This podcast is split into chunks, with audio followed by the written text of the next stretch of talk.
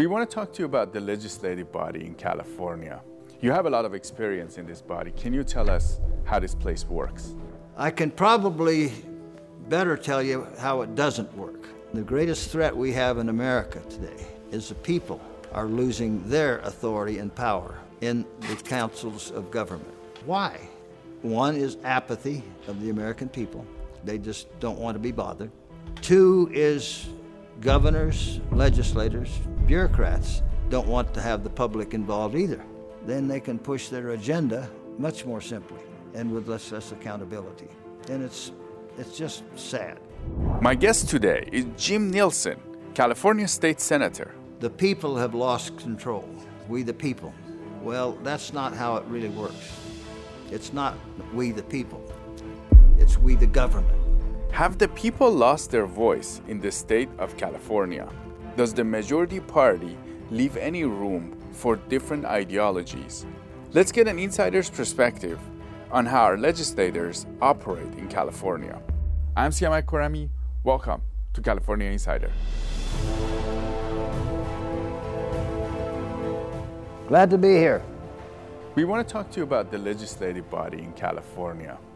Uh, there's a lot going on in California that the average Californians may not connect to, especially when it comes to these laws that are passing. You have a lot of experience in this body. Can you tell us how this place works? I can probably better tell you how it doesn't work, okay? And understand, I first came to the legislature in 1978 and I've been around it in different capacities, including I'm one of the longest tenured members in history of California legislature. But I've also served in the executive branch as the head of different agencies. So I've seen the bureaucratic side as well as the legislative side. And the bottom line is, over decades, by design, not by happenstance, not by unintended consequences. The people have lost control. You know, our preamble, we the people. Well, that's not how it really works. It's not we the people, it's we the government. That has been co concocted by legislators over years and by bureaucrats over years, and by executive branch people over years, and that includes governors. They want to be the bosses, not the people. And the greatest threat we have in America today is the people are losing their authority and power here in the councils of government. Why? One is apathy of the American people. They just don't want to be bothered. Two is governors, legislators, bureaucrats don't want to have the public involved either. Now, let me give you an example. At the end of a hearing, historically, there has been an opportunity for public comment.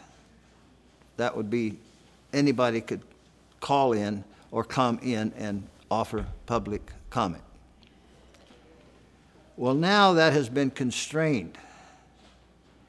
Even in the formal process, public comment used to be very broadly based, very widely accepted. No longer. So this is when people can have a chance to talk about a law and give feedback Indeed. and say this doesn't work or this. a law or a policy or a regulation. And why did that end? Well, legislators, governors, bureaucrats didn't want the people to know. So if you close the people out, that's how you get, you get that end. Now, what does that look like? It looks like this. Public comment is at the end of the hearing. We've had people speak for and against. We didn't used to limit who got to speak for and who got to speak against. Now we do. Two proponents get to speak three minutes each. So we've limited the number of people testifying and the amount of time they can speak to three minutes each.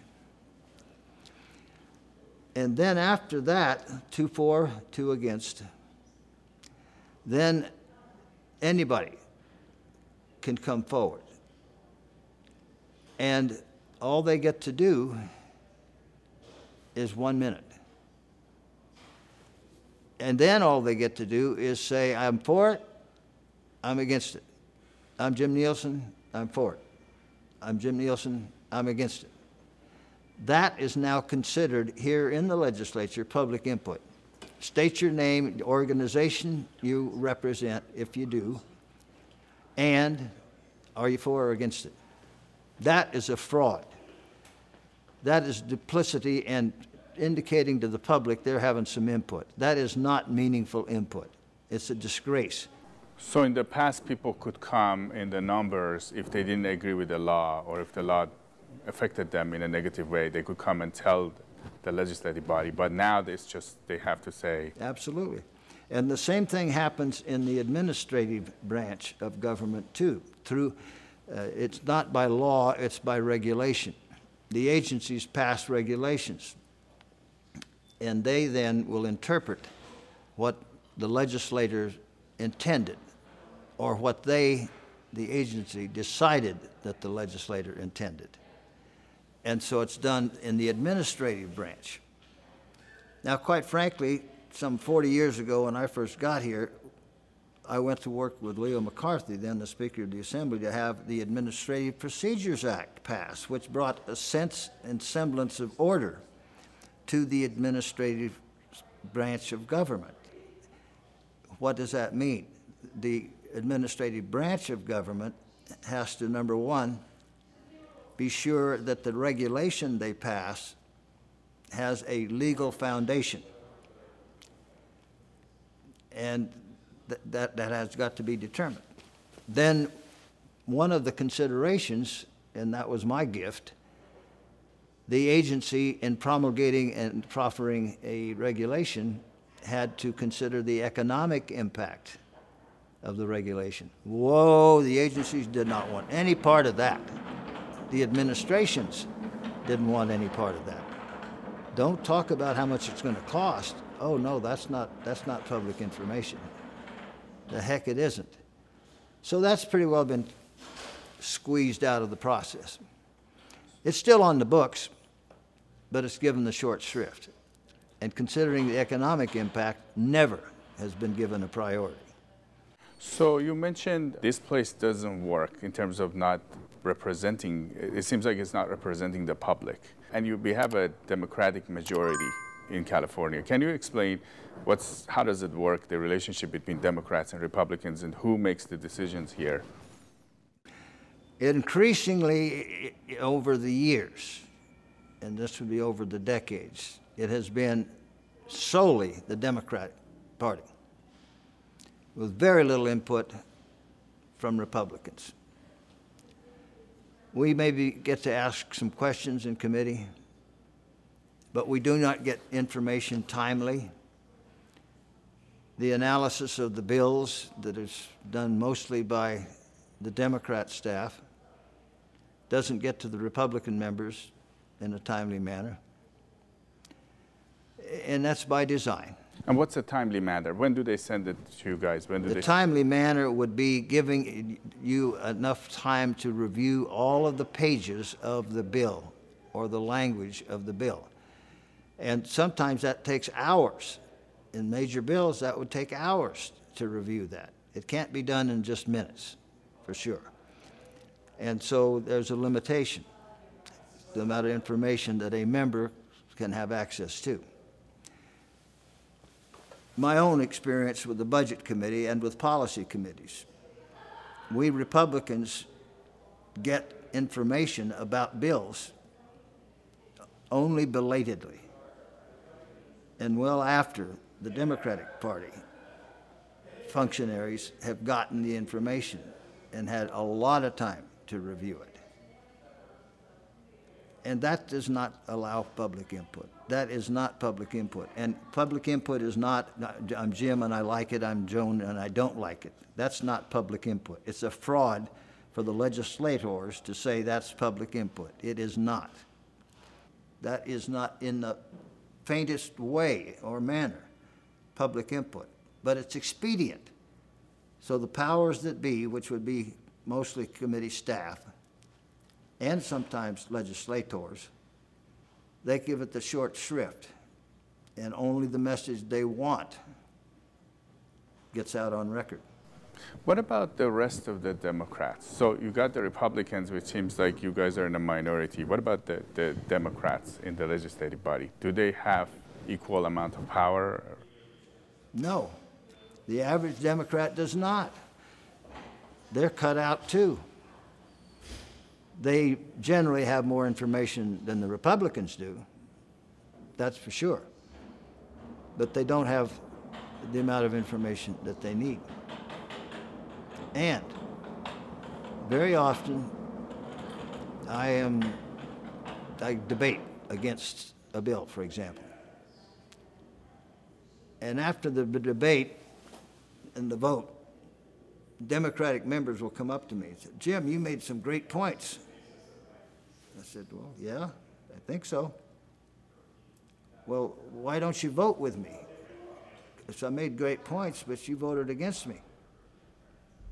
Well, I can't go against the caucus. I said, What about your constituents? If your constituents have a position different than your caucus, who are you going to vote for? Your constituents or the caucus? Well, I can't vote against the caucus. I don't like that. Why not? Party discipline to control the message and to control the statute and to control the outcome. So they're afraid of getting disciplined by their own party because they decided to, to go on an issue that their constituents want Yes. that, want it that way. Yes. And you cannot claim that what we have now, what we've devolved to, not evolved, but devolved to, is public input. It is not public input.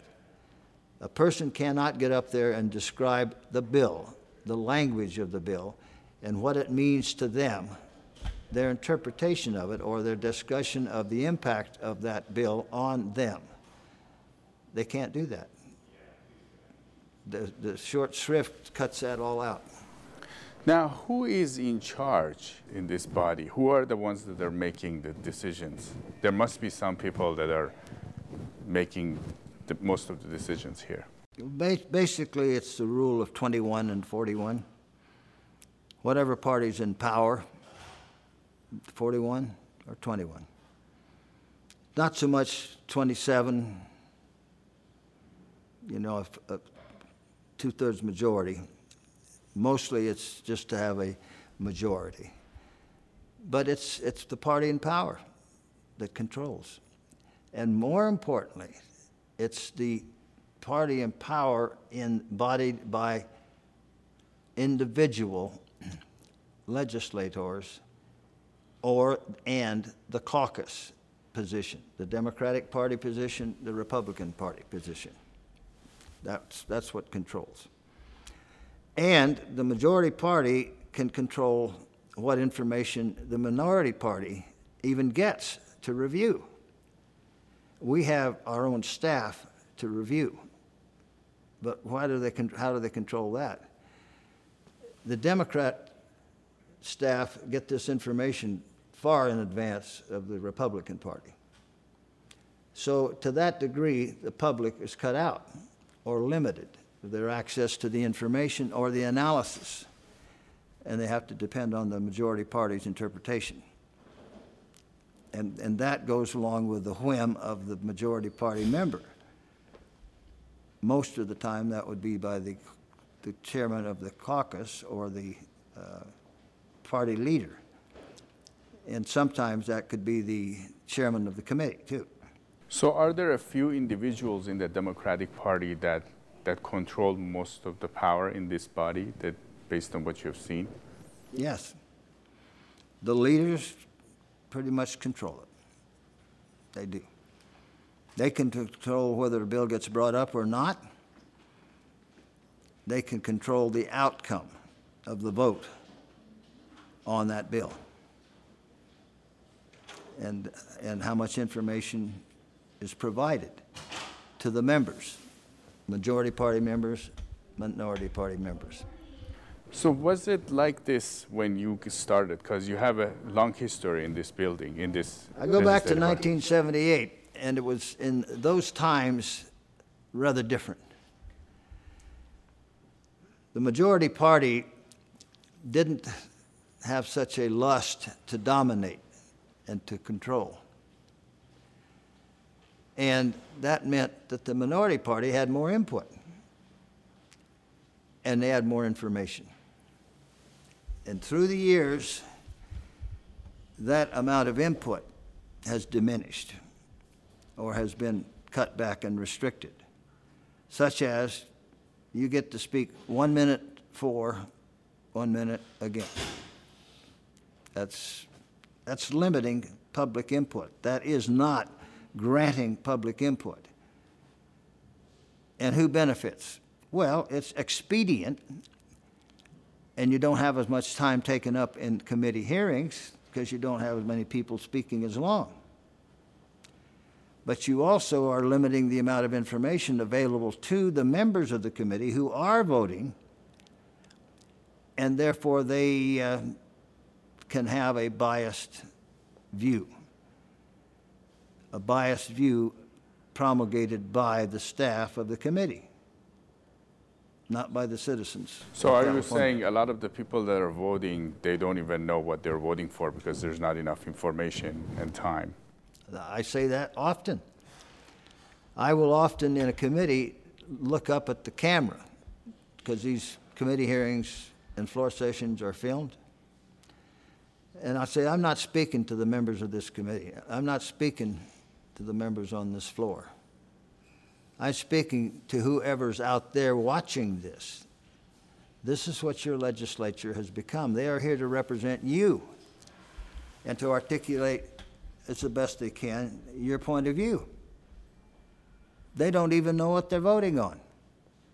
They only got information about this within the last hour or even within the last few minutes.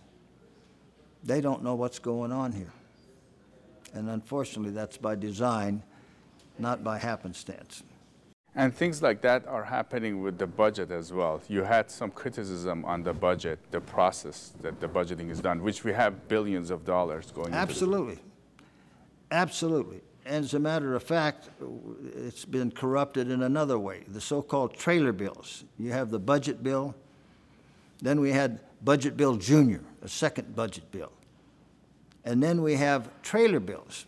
Now, what's a trailer bill? Necess- historically, a trailer bill is statutory change necessary to implement the provisions of the budget. Very simple. No, not so simple. Because these trailer bills have become a whole new venue to legislate, not to govern a budget or to craft a budget or to implement a budget, but rather to introduce new ideas, new statutory changes. I just proffered a, today, a letter to the Legislative Counsel asking if this bill, a bill, really has a statutory foundation or not. Because if it doesn't have a statutory foundation, it's illegal. It's an underground regulation at best. So are people using the budget to pass laws by getting funding without really going through the procedure? It doesn't go through the legislative process. Now, so a lot of bills do, but they don't have to. And if somebody wants to be sneaky about it, then they will just run it through Administrative Procedures Act. Do a regulation within an agency, and they write what they want. So they're not writing a regulation, which is what's required to implement the provisions of a statutory change.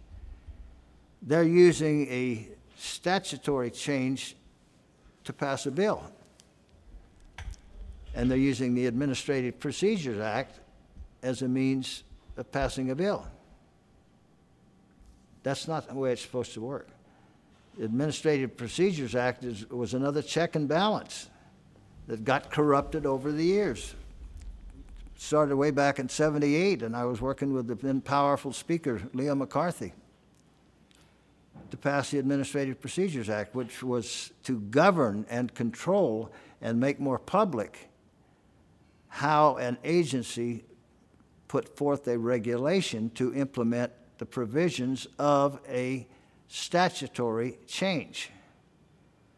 And now that's been corrupted for years. So, why do you think this is happening to us now? It's happening because the legislature gets away with it, because the bureaucracy gets away with it. Nobody calls them on it, particularly the press. They hardly ever complain about these abuses of process, the diminished voice of the public in the legislative and in the budget process. Big ho hum. The media does not like to cover this stuff.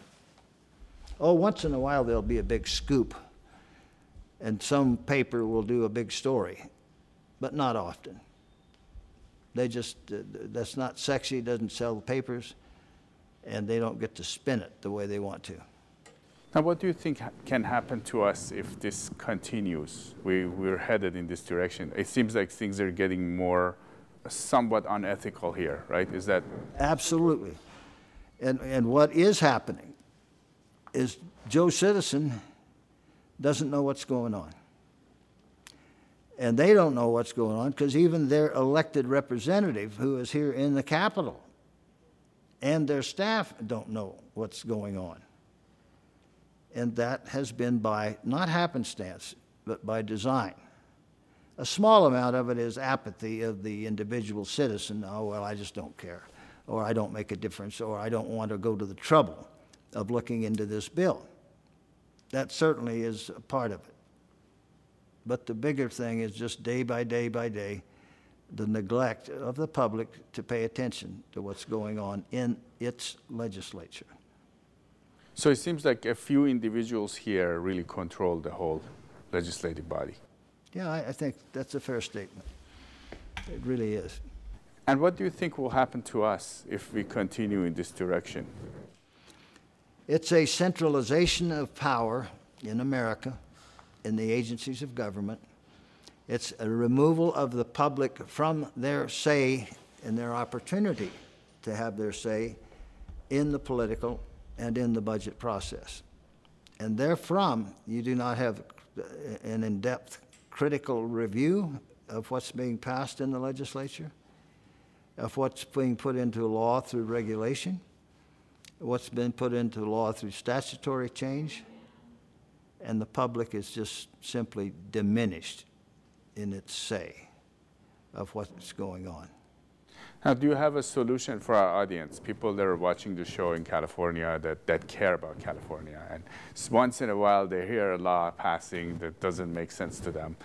Joe Citizen, take control of your lives. For example, I've been after the school boards the last couple of years. Get into the classroom, see what's going on in the classroom. Well, because of COVID, they kind of did had to get into the classroom. That was the only way you saw into the classroom. Because of COVID, you couldn't go there, you, but you got to see through remote learning. And they didn't like what they saw. Major policy changes that they didn't like. And they, the public, losing the accountability, the, the control, the ability to govern what was being passed in legislation and in regulation. And that was largely by design. The bureaucracies, the governors, the presidents, they don't want the public to know. Then they can push their agenda much more simply and with less, less accountability. And it's, it's just sad. That's all it is. We, the people, need to take our government back into our hands and out of the hands of bureaucrats and governors and presidents. Now, with the situation here in the Capitol, how would the average Joe do that? Because it seems like even the representatives are not doing that. It would require some intellectual curiosity. It would require some aggressive standing up and being counted. It would require learning about the legislative process and how it worked and how it didn't work, and speaking up mostly. Taking control of your life by speaking up and inputting the legislative and the budget process. Most Californians do not do that. Now, do you think it's still possible to do that? Because it seems like a few individuals have consolidated a lot of power in this. Absolutely, over decades. And it's the apathy of the average Californian that lets that happen. If we want to grab that power back and put it into our hands, that's the way it's supposed to work. And we can do that. But it requires some effort on the part of the public people sometimes will be complaining to me about things. And, and they'll say, Well, that's why I elected you. I said, Yes, you did. And that's part of my job. But I do a lot better job if I have some help, another set of eyes on this bill. And you know the subject matter area because you are a teacher, you are law enforcement, you are whatever.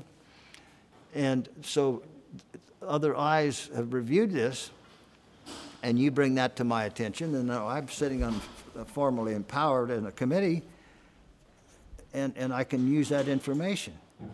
It's very helpful. That's how it ought to work.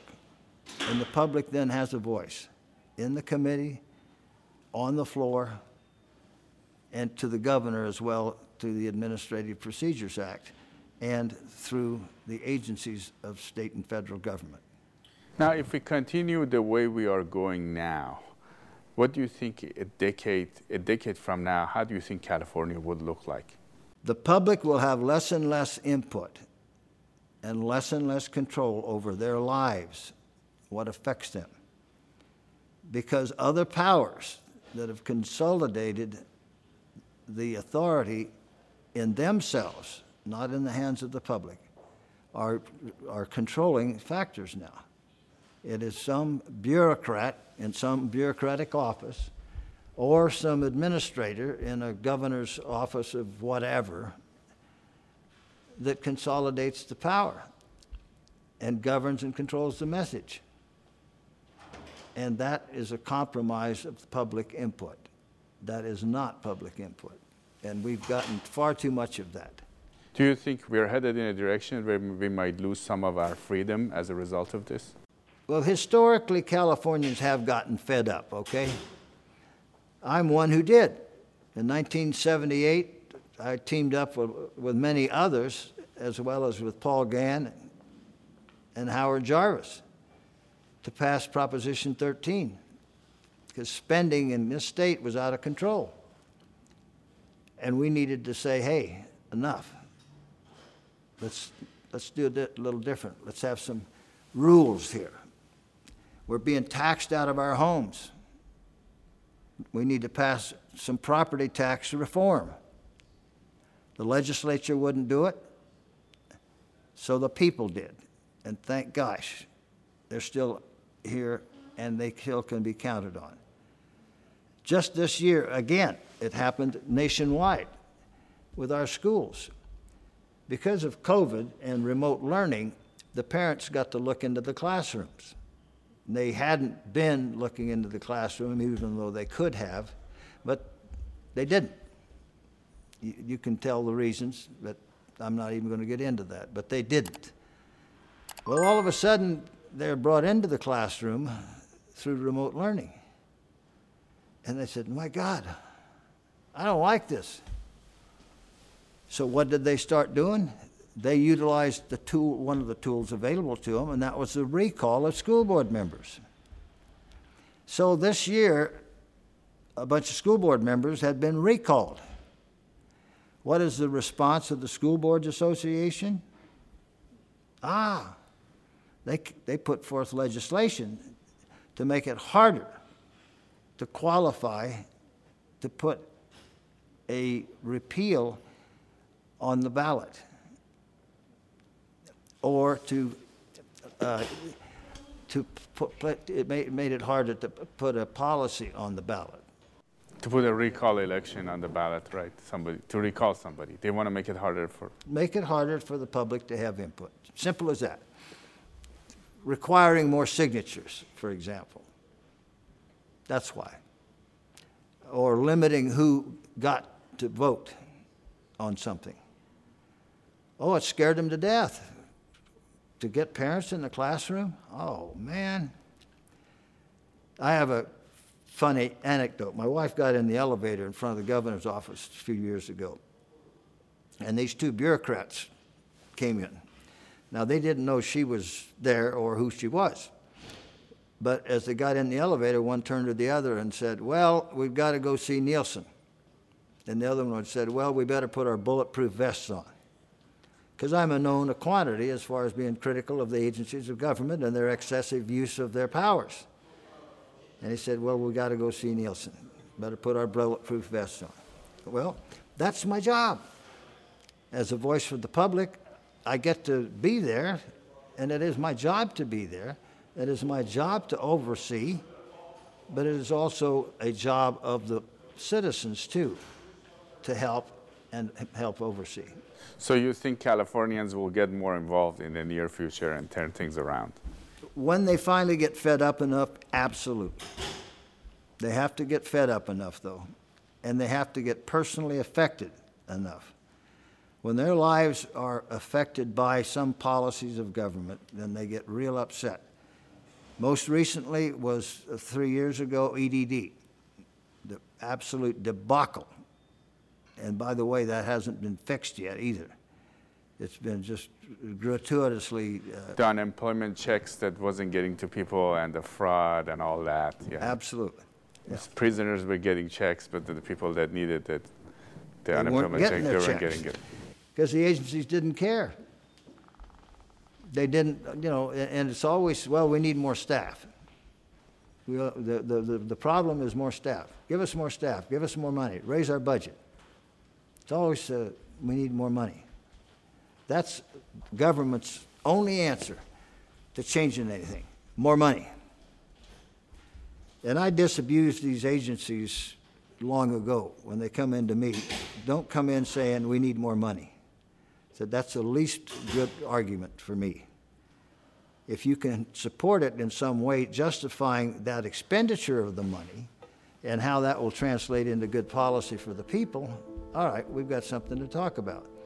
But to tell me to fix your problem at EDD because you don't have enough staff, I'm sorry, I don't buy that. Now, do you have any other thoughts for our audience?